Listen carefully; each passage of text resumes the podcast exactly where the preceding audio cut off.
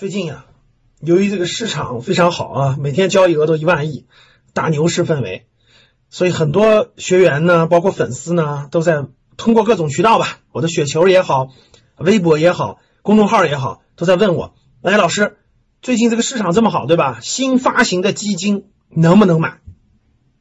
我今天就给大家认真回答一下这个问题，各位啊，第一个，新发行的基金啊，分几种。第一种就是新发行的这种股票型基金，也叫做主动型基金。这种基金，现在这种情况下啊，我建议大家不要买。啊，为什么？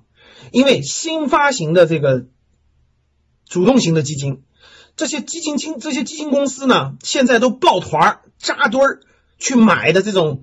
呃，白酒啊，新能源车呀，等等，光伏啊，这些就是估值已经非常非常之高的这个公司，大家去看看，这酒这什么的，什么酱油什么的，基本都一百倍市盈率以上了，就非常贵。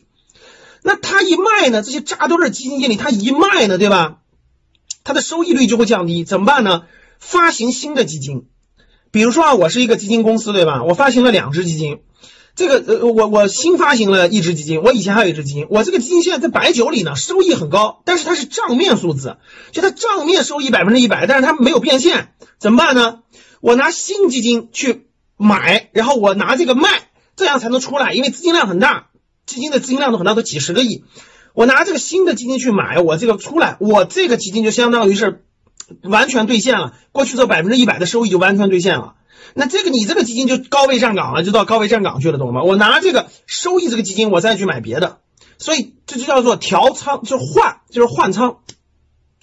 所以你这种基金进去极有可能成为接盘侠，可能性非常大，十有八九。第二种发行的是叫主题型基金，比如说白酒主题基金、新能源车主题基金。我跟你说，这种基金你买进去，那就实打实的掉坑里了，实打实的接盘侠。你你感觉它赚了吗？哇，涨这么高了，对吧？然后我去那个呃买点主题基金，我也赚更多。你一定是接盘侠的主题基金，所以这是不能买的。还有一种新发行的一些指数型基金，我认为是可以适当买。指数基金也分啊，有的能买，有的不能买。这个呢，大家去可以去学习格局的这个精华班，学习格局的课程，学习一下基金的知识就知道了。